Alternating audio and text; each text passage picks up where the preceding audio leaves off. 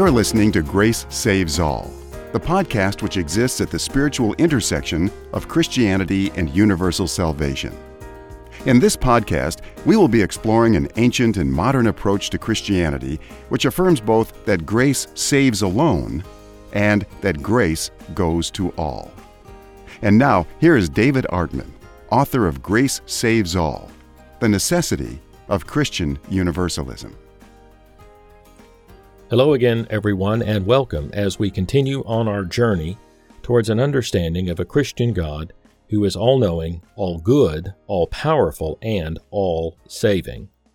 In today's podcast episode, we're going to be going a little more deeply into the fourth point of my five point Christian Universalist theology. And the fourth point is this God is sovereign over all. The basic idea here is that creation and humanity as part of it is all headed somewhere towards a certain destination, and that where we are going and our ability to finally get there is all finally God's business, not ours. We, so to speak, are along for the ride, and wherever that ride is going, it's not up to us. That God is sovereign means that this whole thing, from beginning to end, was dreamed by God, instigated by God, is being overseen by God, and will ultimately be fulfilled accordingly. While it may not seem that God is in charge, given all the craziness and cruelty of this world, there is ample evidence in the Bible that God is in charge, and that everything is working out towards the larger plan God had in mind from the beginning. It's hard for us to understand how God could allow so many evil things to happen in a creation that is headed towards an ultimate good end for all. But the answer that Christian Universalist spirituality gives is this. While God allows, as part of the plan, tremendous amounts of freedom even to do incredibly evil things, God does not allow anything to happen that cannot be finally turned towards the good. All the good and all the bad are part of a grand plan headed towards a final consummation of creation in which each person will come to a good end, and all will finally understand why everything was allowed to happen the way that it did. And, although God does allow tremendous evil and suffering to happen as part of the whole process, God in God's own self submits to evil and suffering in Christ on the cross. There are obviously very deep mysteries here, but the crucifixion of Christ says to me that if God deems suffering is necessary in order for humanity to learn the ultimate lessons of love, then God also deems it necessary that God is going to suffer just as much as God allows any of us to suffer along the way.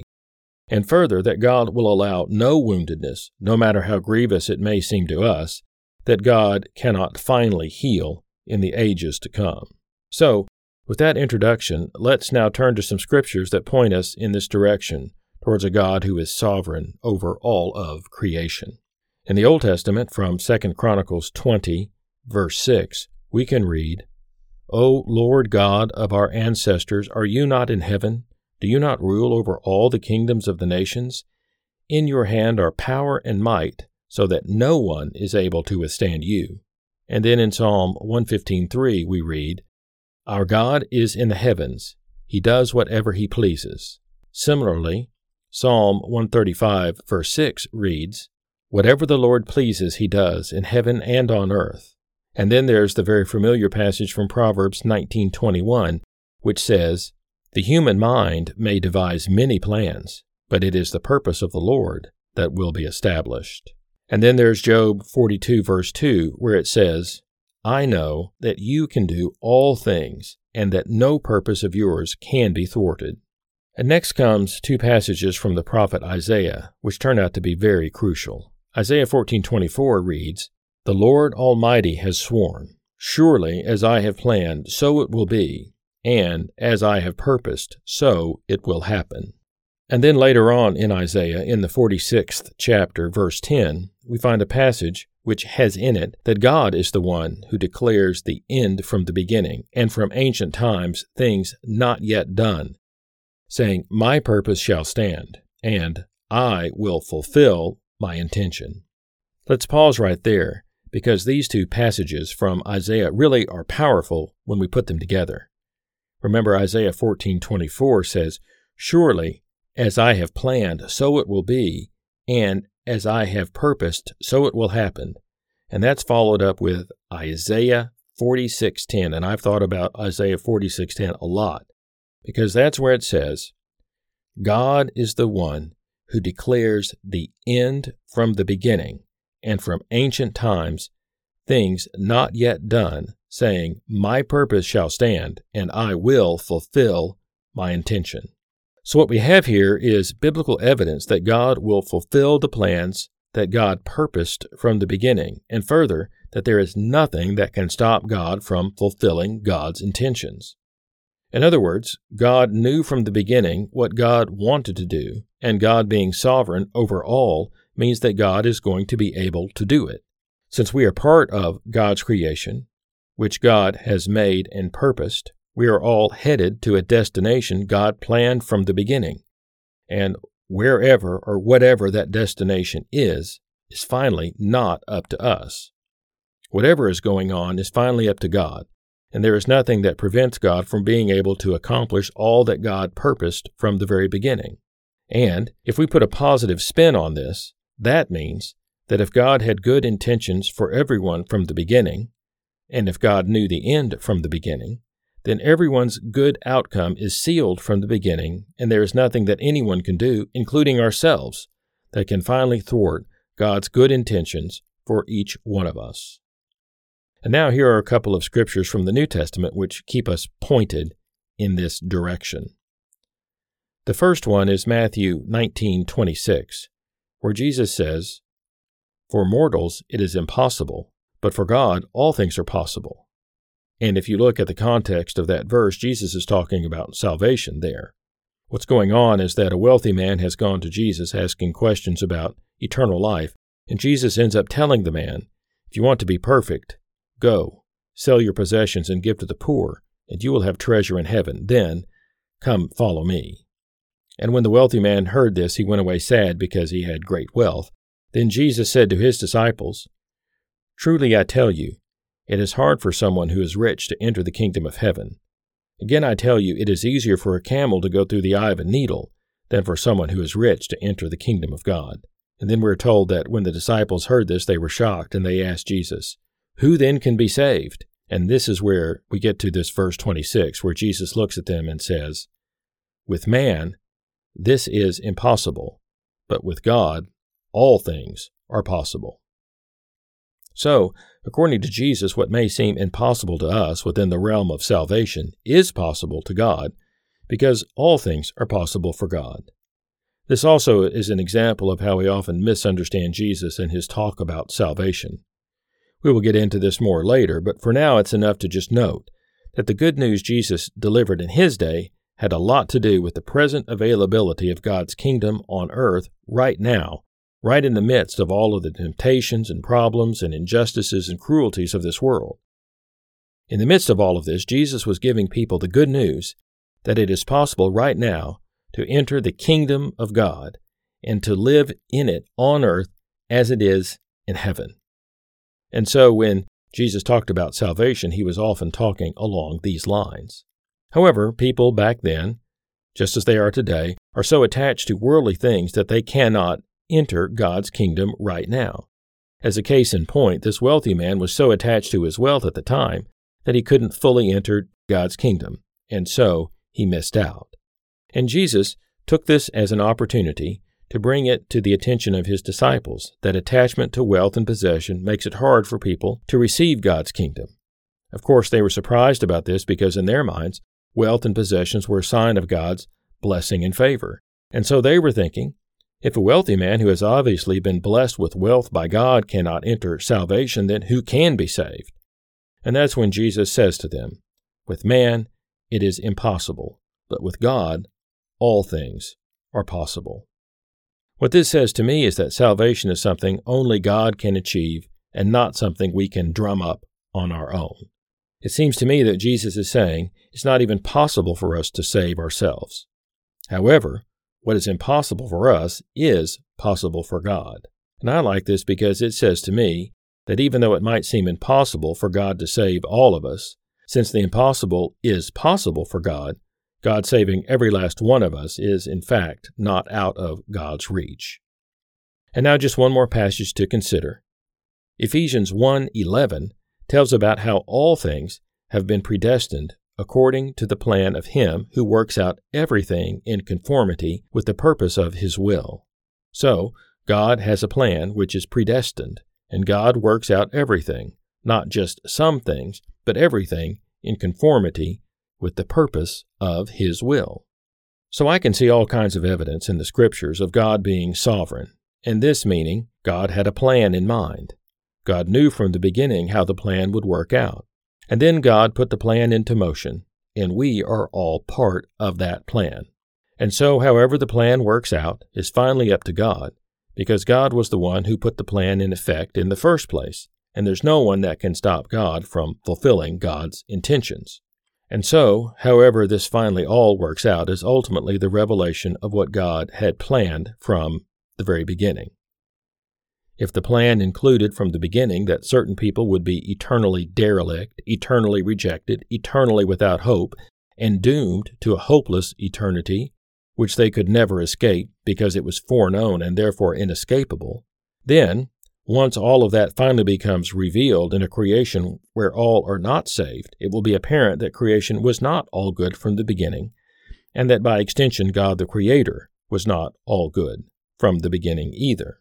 However, if it turns out in the end that all are saved and all do come to a good end, and that this was the plan from the beginning, and that there was never any chance that anything other than a wonderful outcome could happen in God's perfect creation, then God is vindicated even in the face of all of the evil and tragedies that have occurred.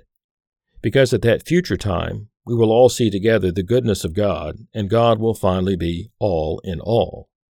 And even those who became attached to evil in this lifetime, and perhaps had to go through ages of judgment and correction in order to be cured and healed, will finally even see it too, and they will be part of this grand conclusion of creation as well.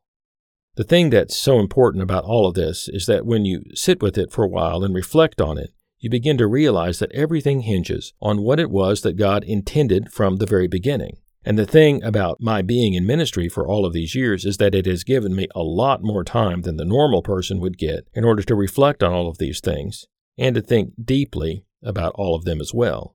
For me, ministry ended up being a kind of spiritual pressure cooker which forced me to deal with all of these things on a much deeper level than I normally would have if I had maybe taken another path in life.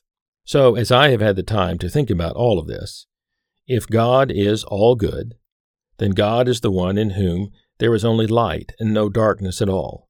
And that makes me think that God's original intentions and original plans must have been completely good with not even a little bit of darkness in them which means to me that God must have planned something good for everyone from the beginning. Because God has always been good and full of love, and being good and full of love, God would not have gone forward with creation if it meant that certain people, or even one person, would, or even might, come to a bad end. Because if that happened, then that single tragedy, or even the possibility of that single tragedy, would be enough to resonate through the rest of creation and would tarnish the absolute goodness of creation and therefore the absolute goodness of God as well. So, the sovereignty of God is a big part of all of this because it means that God is finally in charge of all of our destinies. And however all of this ends doesn't just reflect on us, it reflects on God as well. And although it might appear to us that we are the ones who are steering our own ship and determining our own destiny, it turns out that we are not the captains of our own fate. It turns out that God is ultimately the one who decides what our eternal destiny will be. And if God has decided from the beginning that our eternal destiny is a good one, and if God has constructed creation, and each one of us as part of creation in order to be a part of that ultimate good destiny, and because of this, we can trust that God's good plans for each one of us will ultimately prevail in the end, no matter how remote a possibility that might seem to us right now. As I've come to think about these things, my faith has come to be more than just believing that there must be a God in order to explain our existence. My faith, because of my exposure to all of these hopeful passages in the Bible and the hopeful theology of early church fathers such as Gregory of Nyssa and modern church scholars such as David Bentley Hart, has expanded my view of these things and helped me to believe that there is a good God and that this creation in which we are living is an expression of that goodness. So let me try to wrap this up by making it personal for us. In God's hands are power and might, so that when it comes to you, no one is able to withstand God, not even you, in your own delusions, can finally withstand God. Because when it comes to you, God does whatever God pleases, and it pleases God for you to finally be healed and made whole. In your mind, you might devise all kinds of plans that are not in line with God's plans for you. But it is the purpose of the Lord that will ultimately be established in your life. Because when it comes to you, God can do all things, and no purpose of God regarding you can be thwarted. God planned for you, and surely, as God has planned for you, it will be for you. As God has purposed for you, so it will happen.